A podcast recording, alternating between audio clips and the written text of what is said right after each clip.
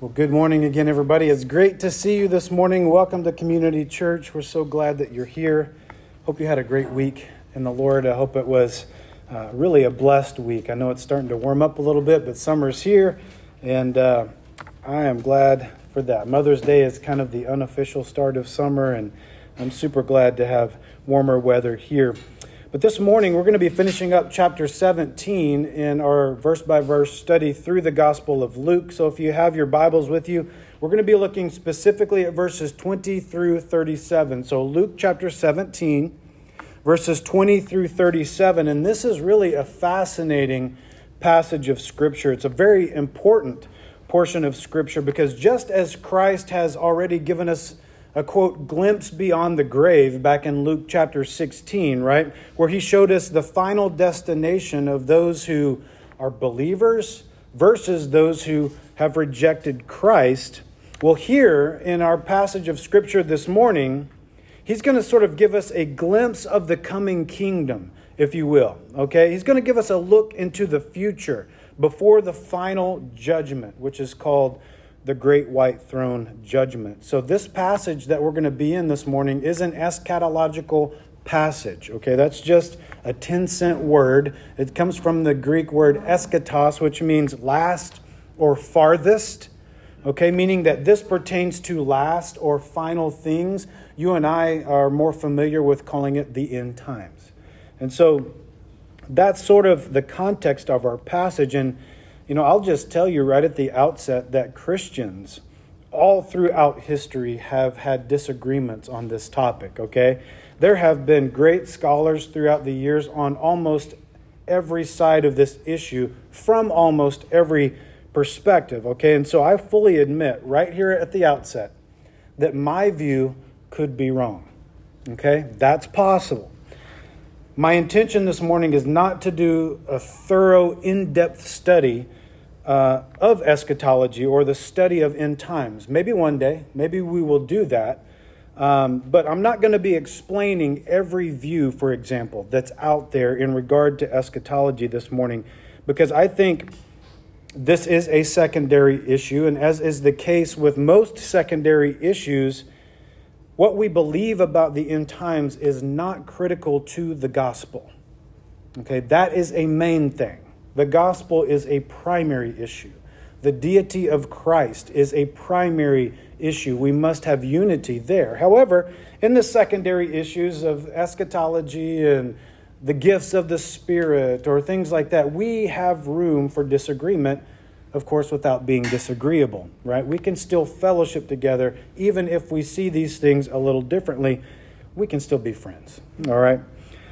Because when the Lord returns, when he returns and when he will set up his kingdom is not the critical point of doctrine here. I mean, and well meaning and well studied, well educated believers all throughout history have disagreed on that, okay? But what is a very critical point of doctrine is that Christ will return. Okay? He will return. So it's not the when, but the fact that he will. Okay, and all Christians agree on that. Jesus is coming, and I personally believe when he returns, he will set up his kingdom on earth and reign for a thousand years. We see this in Revelation chapter 19, verses 4 through 6. But one of the things that we're going to learn here in our passage this morning that should help us, I think, formulate our view of the end times. And by the way, this is one of personally one of the reasons that I hold to what is called a pre tribulationist view of the end times. In other words, I hold to a futurist view of the end times versus a preterist view or a past view. In other words, I don't think most of Revelation has already happened. I think it's going to happen. Okay, so I take a futurist view here. And one of the reasons I take that view, aside from Scripture, uh, but I actually sort of take it from Scripture, is that humanity, the world that we live in, is not going to improve over time. Okay, it's going to continually get worse. As we go into the future, humanity will continue to get worse, right? According to Jesus, okay, and this is where we see it in Scripture, humanity will increasingly be reverting back to its old ways. Okay, meaning our world will continue year after year to devolve into greater and greater debauchery, right? Until we find ourselves under the divine judgment of God. In other words, things are not going to get better here. Okay, they're going to get worse. Humanity will not evolve, it will not improve. Yes, technology will continue to increase, absolutely. But the morality of our humanity will continue to decrease with time. Okay, so the events that we're going to see Christ describe here in our passage today, again, at least as I see it, will be pertaining to the Great Tribulation, followed by Christ's second coming, when he will return to the earth to set up his kingdom, to rule and reign in his millennial kingdom, right, on earth for a thousand years.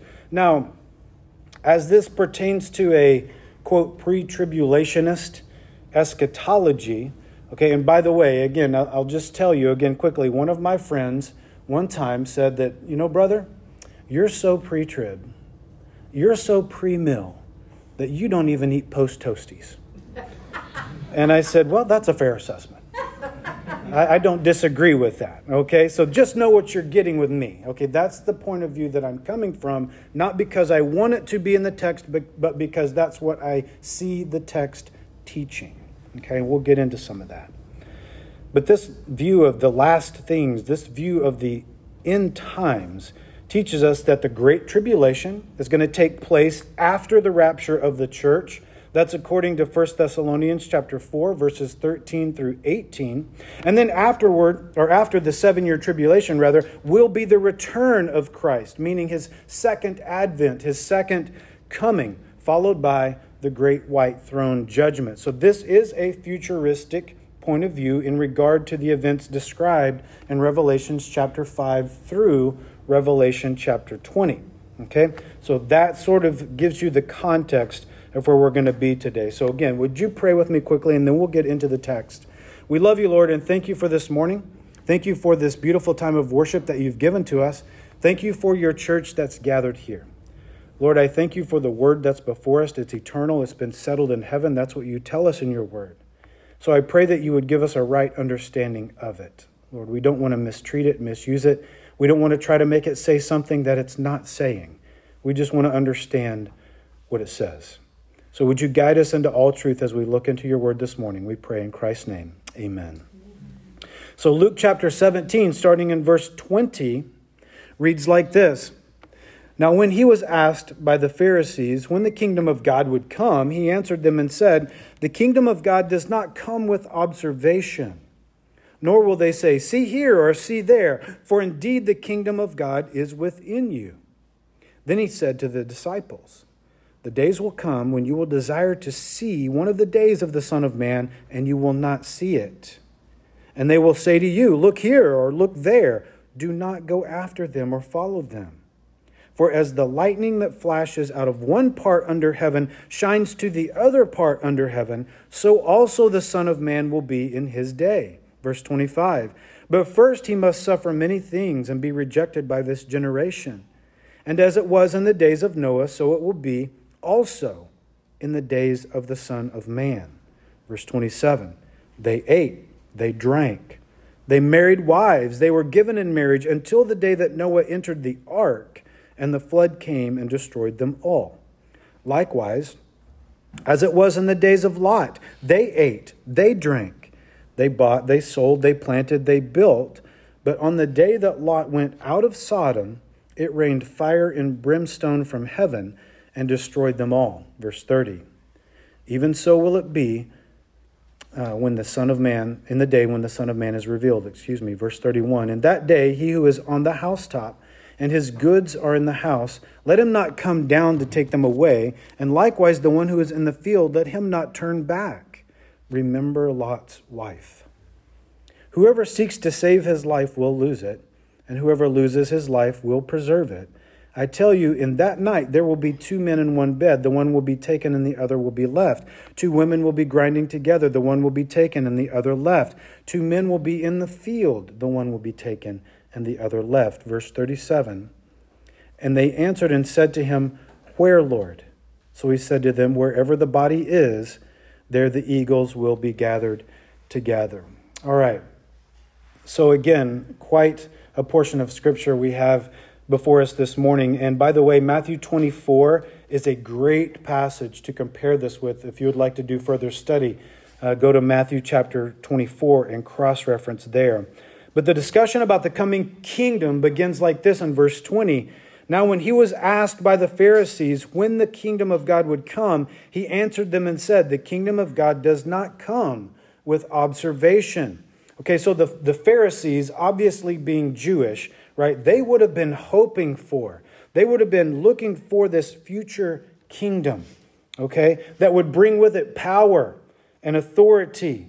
They, would, they were looking for national and political and religious power. That was their perspective, okay? They wanted another Moses who would lead them out of bondage, right, and into their freedom. So, yes, they were looking for a Messiah, but as Christ is speaking to them, he reminds them that, look, y'all have closed your eyes, as it were, to the spiritual freedom that you could have from the bondage of your sin.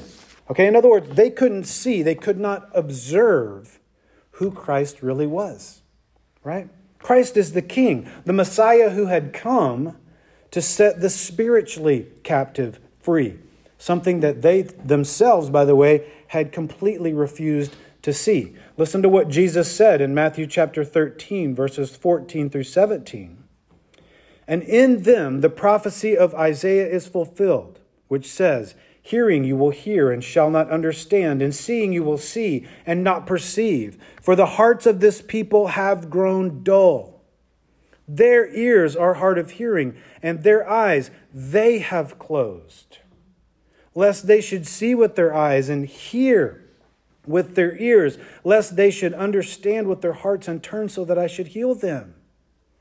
But blessed are your eyes, for they see, and your ears, for they hear. For assuredly I say to you that many prophets and righteous men desired to see what you see and did not see it, to hear what you hear and did not hear it. So the point that Jesus is making here to the Pharisees is that the coming kingdom of God is not outwardly observed, it's inwardly received. Verse 21. Nor will they say, See here or see there, for indeed the kingdom of God is within you. All right? Exactly right. Now, I don't know what your translation says, but a more accurate translation of the word within in verse 21 would be among you or in the midst of you right? Because, of course, Christ is not saying that the kingdom of God dwells within those who are lost and do not know him. That would not make any sense at all. And so, when you do a word study, you find out that within is really among or in the midst of, right? The Pharisees, in other words, let me put it to you like this what Jesus is saying is the kingdom is wherever the king is. Okay, that's where the kingdom is. And the Pharisees couldn't see the Christ that was right in front of them because their hearts were hard within them, right? They had closed their eyes. And of course, the kingdom of the Pharisees, they were looking for a physical kingdom, right? However, the kingdom of God in its present, present form was very spiritual. Listen to how Paul says it in Romans chapter 14, verse 17. He says, For the kingdom of God is not eating and drinking, but righteousness and peace and joy in the Holy Spirit. Amen. So Christ had performed all the miracles, right? He had taught in their synagogues, he had forgiven sin. He had taught in the crowds. He had walked among them. He had upheld and fulfilled the law.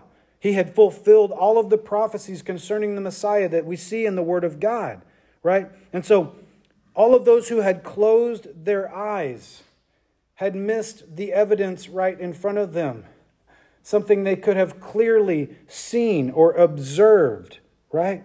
I mean, Christ had all the credentials.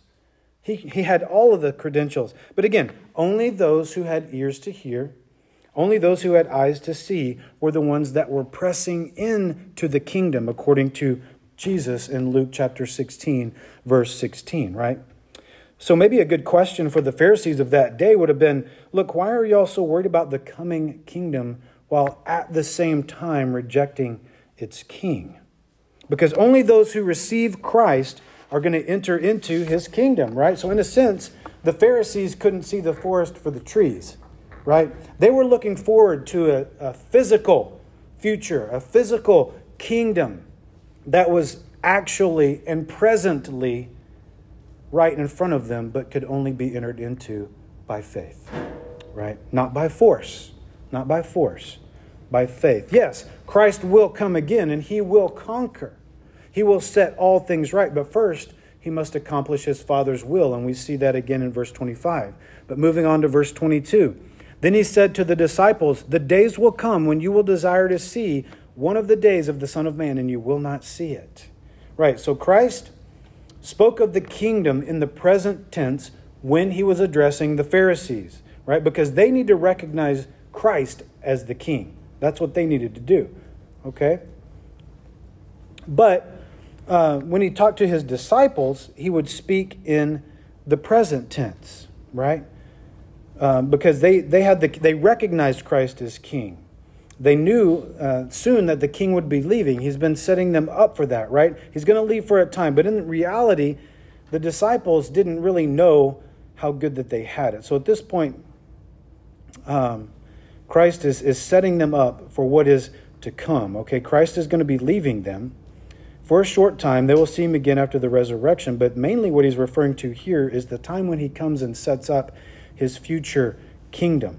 Okay, his second coming. And so I may have misspoke. He spoke to the Pharisees in the future uh, or the present tense, but he spoke to his disciples in the future tense. Okay, and that, that's important that we understand that when he when he speaks of his kingdom. But what what's happening until Christ comes again is that not just the disciples, but all of creation groans to be made new, right? All of creation knows that something's off. Something's wrong. Okay, as believers, we understand that we've been broken by our sin. We've been redeemed by Christ through his blood, and so we long for the return of Christ. We want to be with him.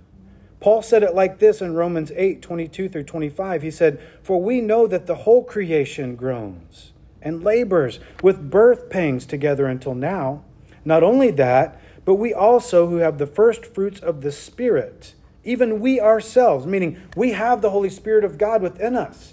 Even believers, we groan ourselves within ourselves, eagerly waiting for the adoption, the redemption of our body. For we, will, we were saved in this hope, but hope that's not seen is not hope. For why does one still hope for what he sees, right? But we hope for what we do not see, and we eagerly wait for it with perseverance. That's what Paul said. Amen. So the kingdom has arrived in its spiritual form. And as believers, we have obtained the first fruits of the Spirit, right? And our spirit, along with all of creation, eagerly waits for the kingdom to arrive in its physical form, right? When Christ returns in all of his glory, in all of his power, that's what we're waiting for. But until then, verse 23, they will say to you, Look here or look there do not go after them or follow them. Exactly right. Guys, we are waiting, right? We're not looking.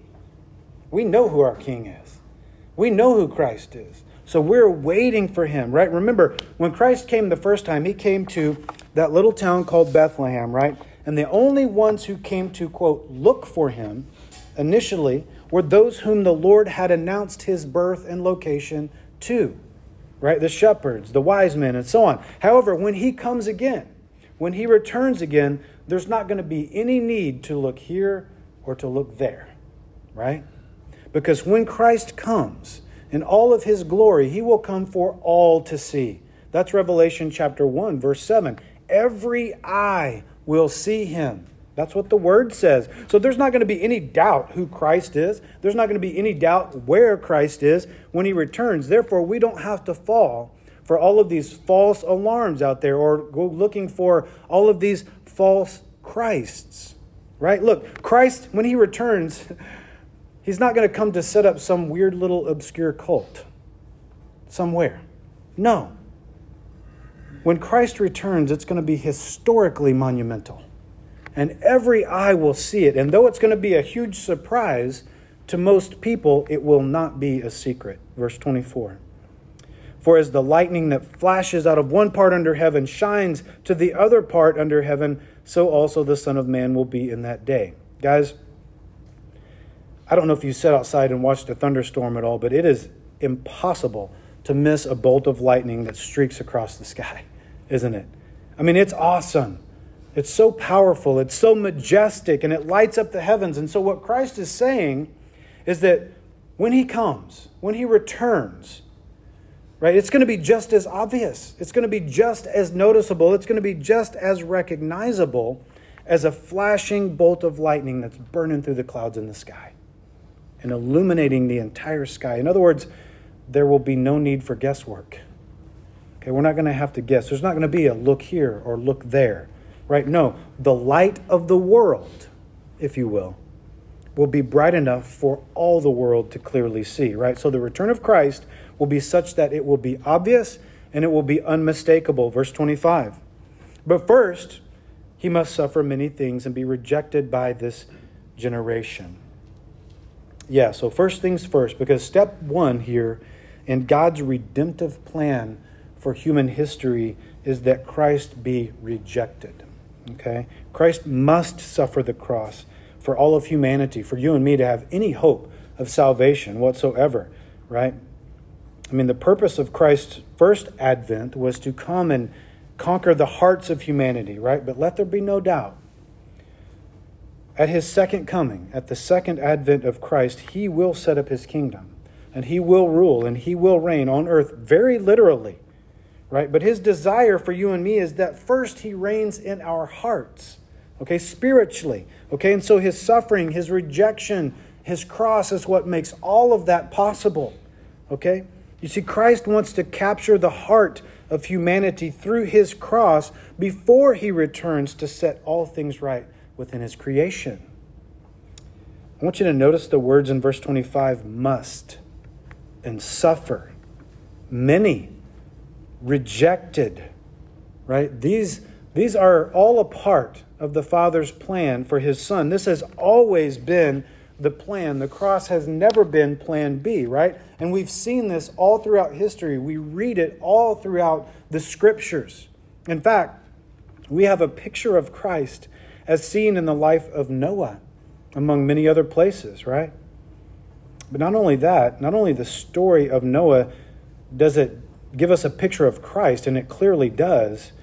The, the story of Noah gives us a look into the future of humanity at Christ's return. It's really fascinating. Verse 26.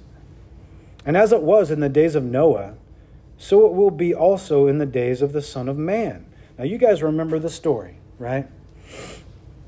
Some of you of a certain age, like me, might even remember uh, doing the story of Noah on a flannel graph in, in children's church or Sunday school or whatever. But we've all heard the story of Noah, right? The sin of humanity had so frustrated God that he destroyed the entire earth with a flood. Okay, that's Genesis chapters 6 through 8. Now, of course, everybody was warned about that for many years ahead of time, but essentially nobody listened, right? Only eight were saved Noah and his family. And all of the rest of humanity had to suffer the judgment of God by perishing in that flood, right? Only those who were in the boat, only those who were in the ark were saved from judgment. Okay, so the ark is a picture of Christ. And if you'd like to do a further study on that, see 1 Peter chapter 3 verses 18 through 22. But so it is today. Okay, only those who are in Christ by grace through faith will be saved from the coming judgment of God, right? So the warning is y'all don't be like the Pharisees of Christ's day. Don't be like the people of Noah's day, right? Do not close your eyes to what's happening around you in this world, right? History is in the process of repeating itself. Okay, so don't let your ears become deaf to the preaching of God's holy word. Don't let yourself become comfortable don't let yourself be lulled to sleep. Don't dull your senses. Don't let anything in this world capture your attention because one day God is going to shut the door on the boat. And when He does, it's going to start raining, right? Not in the form of a flood this time. Of course not. He's already promised not to flood the earth again. But this time it will be in the form of the Great Tribulation. Folks, judgment is coming. It's time to get on the boat. It's time to get your life right with the Lord Jesus Christ and be spared from the coming judgment of God. Verse 27 They ate, they drank, they married wives, they were given in marriage until the day that Noah entered the ark, and the flood came and destroyed them all. So it's like I've said many times before guys, too many people live like the Lord ain't coming. Too many people. Now, don't get me wrong, there's nothing wrong with eating and drinking, right? We all do that. We must sustain life, okay? There's nothing wrong with marriage. That's, in fact, God's idea. He invented it, right? So it's a good idea. And God Himself even said it's not good that man should be alone. Genesis chapter 2, verse 18. So the point that Christ is making is, is this He's saying, guys, living your life without any thought or concern whatsoever of your eternal soul is a massive mistake. Right? 1 Corinthians chapter 15 verse 32 says, "If in the manner of men I've fought with beasts at Ephesus, what advantage is it to me?" Listen to this. If the dead do not rise, let us eat and drink, for tomorrow we die. Right? That's Isaiah 22 13 that Paul's quoting from there. It's exactly right. I mean, if there is no judgment coming, if there is no life after death, then what's the big deal? What's the big whoop, right? Let's just all live it up until they toss us in the grave. But sadly, that's the approach humanity has almost always taken. Most of humanity has always taken. And they will, by the way, continue to take until judgment shows up to them very unexpected. So Christ is saying, do not be like that, right? Don't be like most of humanity. Come out from among them and be separate. 2 Corinthians 6 17, right? The writer of Hebrews warns us in Hebrews chapter 9, verse 27 it's appointed for men to die once, after this, the judgment. In other words, live like Christ is coming. Right? Live like that because he is coming. And when he comes, he's going to bring judgment with him. So live accordingly. Verse 28 Likewise, as it was also in the days of Lot, they ate, they drank, they bought, they sold, they planted, and they built. So we notice something interesting here. We see the advancement of society here right? They advanced at this point in history. There was about 400 years between Noah and Abraham, and of course, Lot was Abraham's nephew. Okay, so by now they weren't just eating and drinking and marrying, they were doing business. They were building buildings, right? Think about that. Man has always tried to achieve some kind of heaven on earth, some kind of utopia, right? Some kind of betterment through their own will, through their own means, right? By propping up their own prosperity, by propping up our own pleasure as our God, right? We're trying to find heaven on earth. So this is just business as usual here by the time we get to Lot.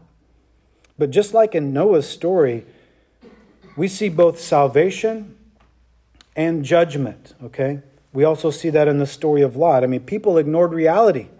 They ignored the truth of God. They ignored the judgment that was coming. And what they did was they allowed themselves to just continue on in their self absorbed lifestyles, right? And may I add, their increasingly sinful and base lifestyles, right? Because we see this all throughout history.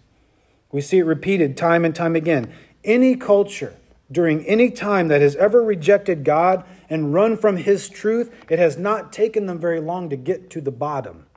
All right, and what I mean is this once a society props up pleasure and comfort and prosperity as their God, self gratification, once they do that, they're not far at all from absolute ruin.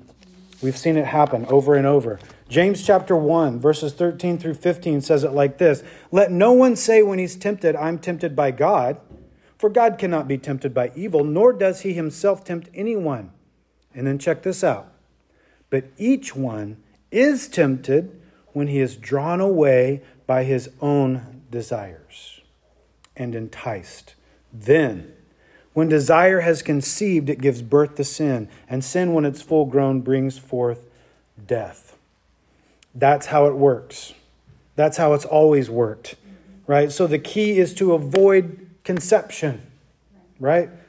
Do not let sin take root in your heart, right? Because once it does, you're going to give birth to a sin baby.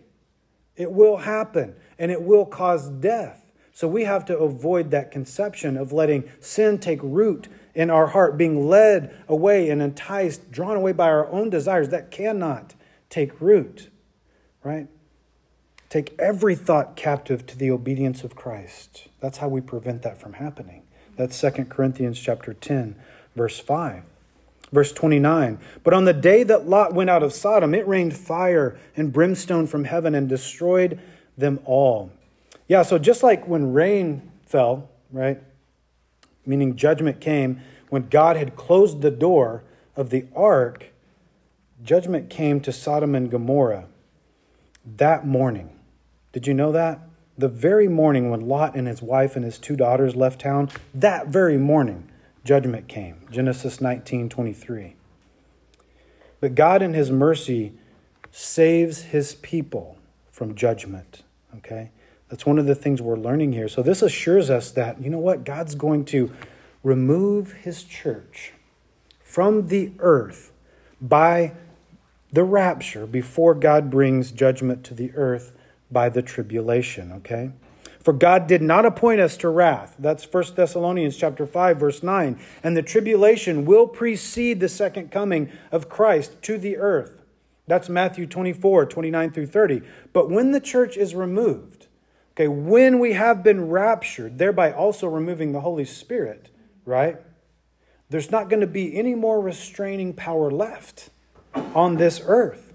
And it will literally become hell on earth, right? At least three and a half years into a seven year long tribulation. So, what we're learning here is that life is going to seem so good to so many people who do not know Christ until it's not. So, the time to get right with God is now. Verse 30.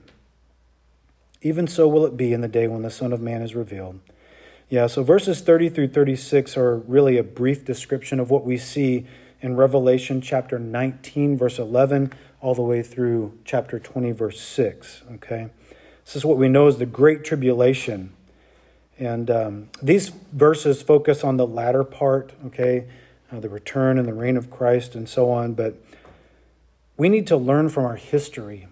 We need to heed the warnings of Christ all of humanity is marching headlong into eternity. Okay? And we're doing so with our eyes on the temporal, right? It's sort of like we're, we're all driving down the road while staring at our phones, completely unaware that we veered off into the other lane and we don't even know what's coming. We don't even know the danger that's ahead, right? Our culture is ignoring the inevitable. And the church, what we should be is the watchman on the wall, right? We need to be the ones who are sounding the warning here. We shouldn't be the ones who are trying so hard to fight and fit in with a society that increasingly hates God. Right? No. 1 John chapter 2 verses 15 through 17 says, "Do not love the world or the things of the world in the world. If anyone loves the world, the love of the Father is not in him." For all that is in the world, the lust of the flesh, the lust of the eyes, the pride of life, is not of the Father, but is of the world. And the world is passing away, and the lust of it. But he who does the will of God abides forever. Amen. Amen. We're not isolationists, right? We're not to get away from the world. We're in it, but we're not of it. Okay, that's the deal here. We can't love it, but we must go into it and sound the alarm. Christ is coming. Tribulation is coming. Judgment is coming. Right? So please don't let your comfort, don't let your prosperity or even your pleasure entice you to ride this wave of the culture that's around you right now because it will sink you. It will sink you. You do not have to go down with the culture. No, rather stand up for the Lord Jesus Christ. Stand up for the truth of the gospel of Jesus Christ. Get right with God and proclaim that truth to your neighbor, to your family, to this community. Right? Be courageous. Stop blending in and bowing down to the culture. Our world needs to be warned, not catered to or capitulated to. No, Christ is coming, so we must make ready. Verse 31. In that day, he who is on the housetop and his goods are in the house, let him not come down to take them away. And likewise, the one who is in the field, let him not turn back. Yeah, so the way that we might say this is don't run back into that burning building. Okay? Don't do that. Do not place so much value on the things of this world that they will make you run headlong into judgment. No. Christ actually refers to this time as the tribulation in his Olivet discourse in Matthew 24. This is going to be bad. In fact, he says something very succinctly, but very profoundly in verse 32 Remember Lot's wife. Hmm. Man, what better example is there of a heart that is longing for this world than Lot's wife? You know, Lot's wife longed for Sodom. She looked back Right? In other words, her eyes took her back to the place where her heart still was, back in Sodom. Right? And as a result, she perished, of course, into a pillar of salt. So I guess it's kind of like they always say, right? You can take the wife out of Sodom, but you can't take the Sodom out of the wife. Amen, fellas?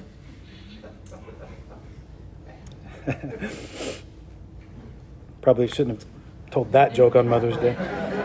But But where are my eyes? Right? Where are my eyes? Where is my heart? Where have I anchored my soul? In Luke chapter 9, verse 62, Jesus said, No one, having put his hand to the plow and, and looking back, is fit for the kingdom of God. Hmm. We need to let that sink in. Verse 33 Whoever seeks to save his life will lose it, and whoever loses his life will preserve it. Yeah, so Lot left his old life and followed God and lived. Okay? But Lot's wife, however, she longed for her old life and she died. You see, God's mercy, look at this God's mercy brought both of them out of the city, but He gave them a choice, didn't He? God said, Don't look back. Literally, don't look behind you. Genesis chapter 19, verse 17. Of course, Lot obeyed that command. So, what was the result? Well, Lot lost everything that he had in Sodom, but he gained everything in God. God preserved his life. However, the result of Lot's wife's decision is much different, right? She disobeyed. She wanted to hang on to her old life. She couldn't let go of her old life, and that cost her everything, including her life. You see the difference? So, what is it that I'm hanging on to? What is that thing that I'm absolutely unwilling to part with in order to gain Christ? Jesus said in Mark chapter 8, verses 36 through 38 For what will it profit a man if he gains the whole world and loses his own soul? Or what will a man give in exchange for his soul? Fantastic question. For whoever is ashamed of me and my words, in this adulterous and sinful generation, of him the Son of Man will also be ashamed when he comes in the glory of his Father with his holy angels. You see what's going on here with humanity? Guys, we've got to stop gambling with our eternity. We've got to stop, stop gambling with our soul and surrender our life completely to the Lord Jesus Christ. Verse 34 I tell you, and that night there will be two men in one bed, the one will be taken, the other left. Now, hopefully, in your translation, in the next three verses here, where you see the word men or women or men in regard to the number that are taken, hopefully that's italicized. That was added later for clarity. That's not in the original text. So this verse could read and should read literally like this I tell you, in that night there will be two in one bed the one will be taken and the other will be left. Okay, now a lot of people will take what Christ is saying in verses 34 through 36 as reference to the rapture. Okay? But let's think about this.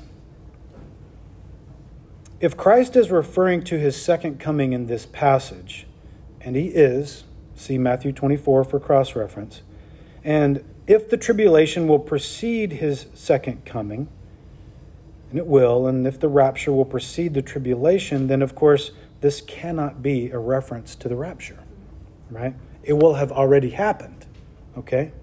So if that's the case, and again, I believe that it is, then those who are taken here are the ones who will be taken away into judgment at the time of Christ's return, leaving those on earth, those believers on earth, to enter into his millennial reign, into his millennial kingdom on earth, right? So the Lord's return will, on the one hand, bring much joy, much jubilation, right? Our King has come, amen. But on the other hand, his coming is going to bring a great separation to those who have, because of their own unrepentant sin, separated themselves from God, right? Those people are going to be separated eternally from God, by God, for judgment. Okay, so the one taken here represents the one that'll be taken away in judgment. However, the other one, the believer, will be the one who is left to enjoy the blessings of the millennial kingdom. Verse 35. Two women, or literally two, will be grinding together. The one will be taken and the other left. Again, so the same applies here, right? The unbeliever is going to be taken away in judgment. The believer will be left to remain with Christ in his kingdom. Verse 36 6 Two will be in the field, the one will be taken and the other left, right?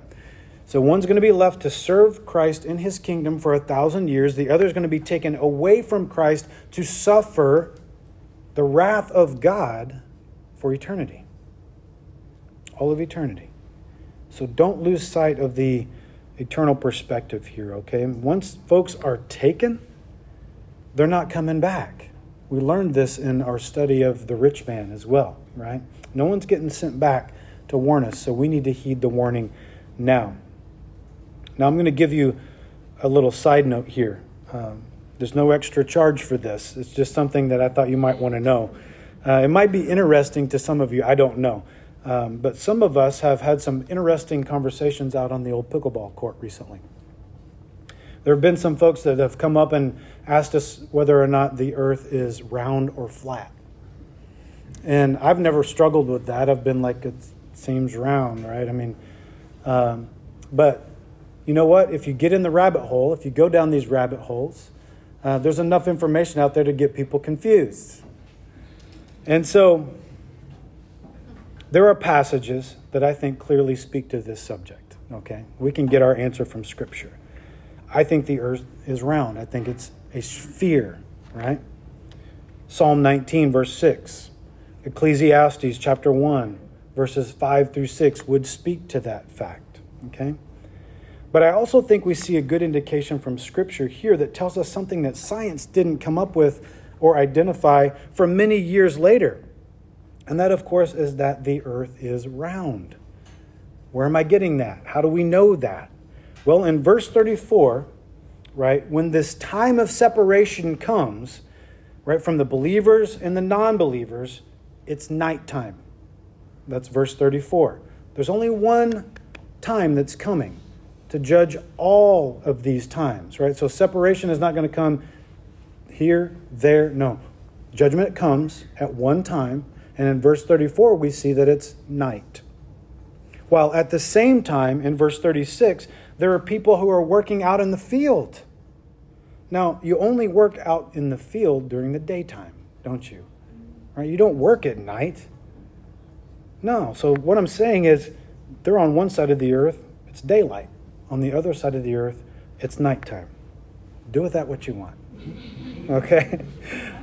That's not the most important thing that I want you to hear today, okay? One of the most important takeaways I want you to get is that the entire world, the entire world is going to come under judgment.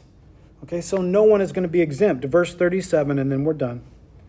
And they answered and said to him, Where, Lord? So he said to them, Wherever the body is, there the eagles will be gathered together. Yeah. So, hearing Christ describe this coming judgment, uh, his disciples naturally wonder okay, Lord, where's all this going to go down? You know, where should we expect this, right? And so if you compare this passage with, say, Revelation chapter 19, verses 17 through 21, then what Christ could be referencing here in verse 37 is the Battle of Armageddon. That's one possibility. That's the final battle that's going to end all battles when Christ returns to the earth. But as William MacDonald points out, Christ could also be saying that judgment will just simply be swooping down on every form of unbelief and rebellion against God, no matter where it can be found. Okay? And I think in context, that seems very plausible to me, personally. However, I do think both of those things can be true at the same time. Okay? So I'm not going to mince words there. But whether belief, excuse me, whether unbelief is found in the bed of a sleeping sinner, right, at night, whether unbelief is found at the mill when two are grinding, whether unbelief is found in the field during the day, it doesn't matter because justice will be served. So, what are we learning? We're learning that there's not going to be any hiding at home safe and secluded in my own self absorption when judgment comes. No, there's not going to be any workaholic out there finding pleasure in the work of their hands when judgment comes. There's not going to be any adventurist out there who's finding peace out in the freedom of the field or out on the trail. No, judgment will come and it will find me wherever I am. Wherever I am.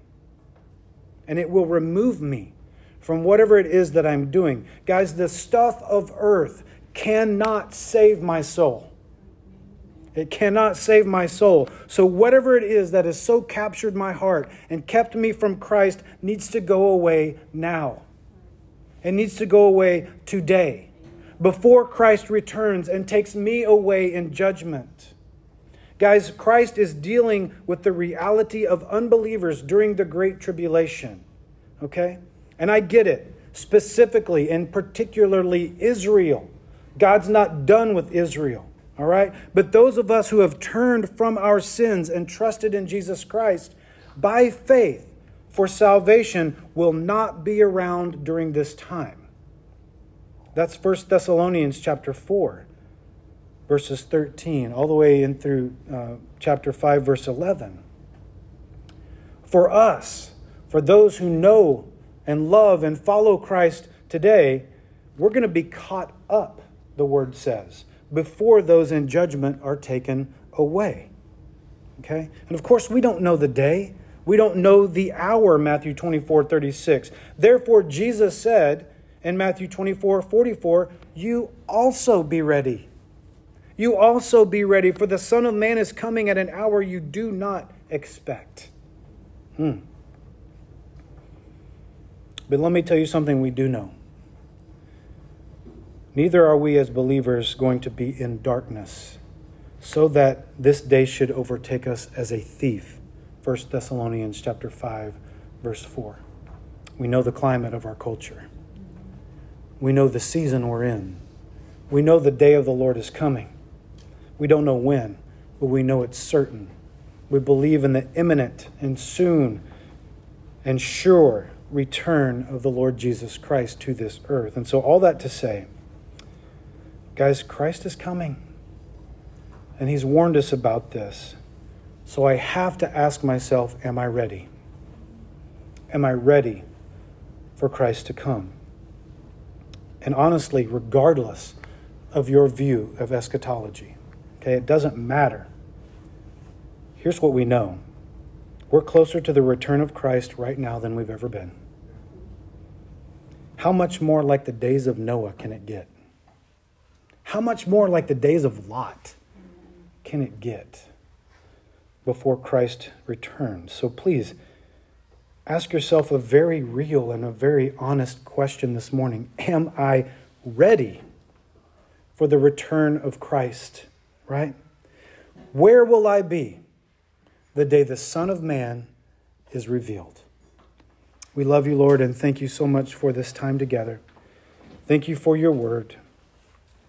Thank you for your warning that you've given to us, Lord.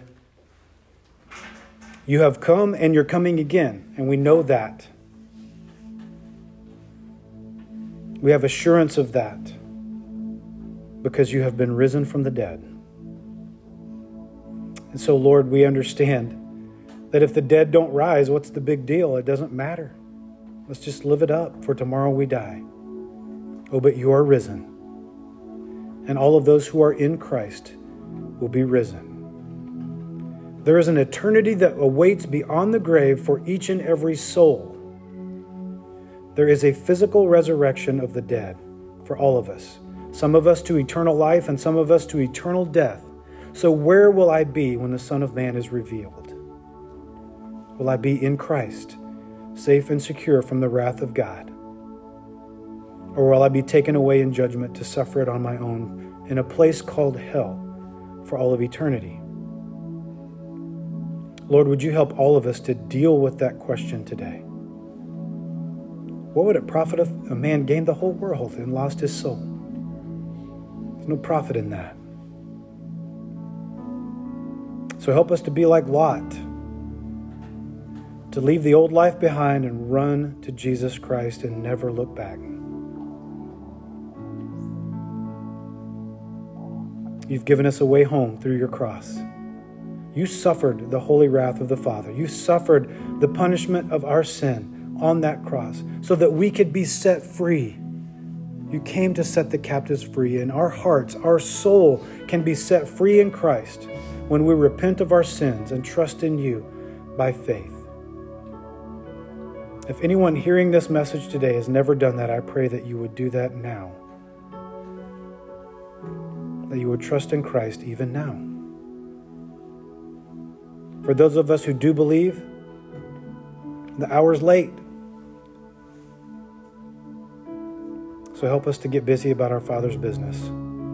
Lord, would you help us to get busy being the church that you called us to be? Help us to get Christ, the truth of Jesus Christ, into this community.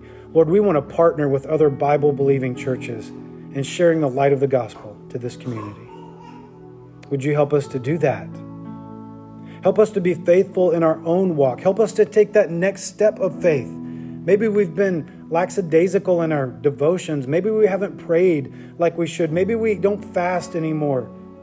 Maybe we haven't shared the gospel with somebody in a while. Help us to get busy doing what it is you've called us to do, to be the church you want us to be so that we are ready for your return, that there's jubilation at the coming of our King. There's no regret, no remorse, no sadness, only joy. And so, Lord, as you command us to do at the end of the book of Revelation, we say, Come. You say, The Spirit and the bride say, Come. And the church is the bride of Christ. And so, together with your Spirit, we say, Come. Come, Lord Jesus. Come and set all things right. Come and take your church home so that we can enjoy the marriage supper of the Lamb. And come to rule and reign with you for a thousand years on this earth. Lord, all of creation groans including the believers who are the first fruits of the Spirit, we groan along with your creation that you would come and set all things right. But until you do, help us to get our own heart right with you. For it's in Christ's name we pray. Amen.